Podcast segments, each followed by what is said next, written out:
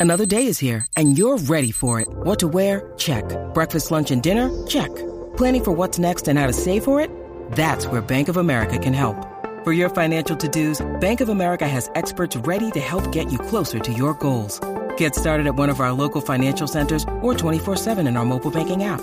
Find a location near you at bankofamerica.com slash talk to us. What would you like the power to do? Mobile banking requires downloading the app and is only available for select devices. Message and data rates may apply. Bank of America and a member FDIC. You're tuning into Black and White Sports on YouTube. The no holds barred truth on sports. The main event starts now. I'm back. Rodriguez for our Black and White Live. Well, tomorrow, the biggest quarterback matchup just got set literally a few minutes ago because Aaron Rodgers is back and so is Russell Wilson. And they will play each other tomorrow. Seahawks are trying to get back on track. And of course, Aaron Rodgers is coming back after a very drama filled two weeks. But uh, it is official that Aaron Rodgers is coming back. He returned to the pra- uh, Packers facility today. Aaron Rodgers is back in the building, according to multiple reports.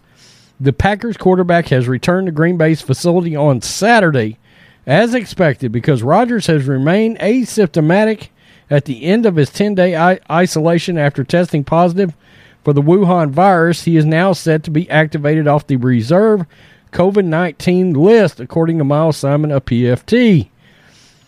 Rodgers tested positive for the virus back on November 3rd. Because he is unvaccinated, he was immediately declared out.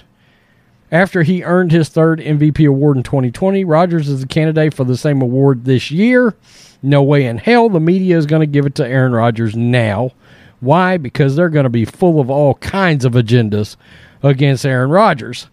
He's completed 67% of his passes, 1,894 yards, 17 TDs, three interceptions. And like I said a minute ago, after Russell Wilson's finger injury, uh, he is going to be back. And then came word from Tom Pelissero of NFL Network. Packers quarterback Aaron Rodgers will start Sunday against the Seattle Seahawks. So there you have it. After two weeks of drama and multiple Pat McAfee interviews or appearances or whatever you want to call them. Now, again, I'll come back and say Aaron Rodgers did stick to his guns in the sense that he said he did stand by everything he said regarding his treatment and what he's decided to do and the route he decided to take being unvaccinated.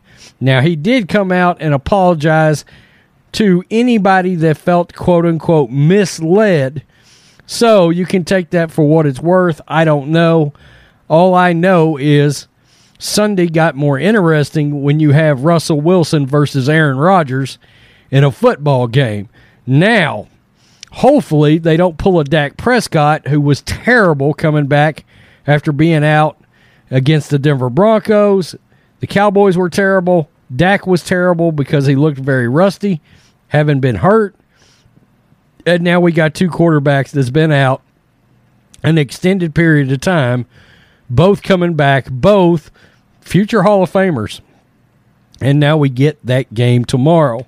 So tell me what you think, Black and White Live fans. Rodgers is back. So's Russell. Peace. I'm out. Till next time. Thanks for watching the show. Be sure to like, comment, and subscribe. Be sure to tune in next time on Black and White Sports.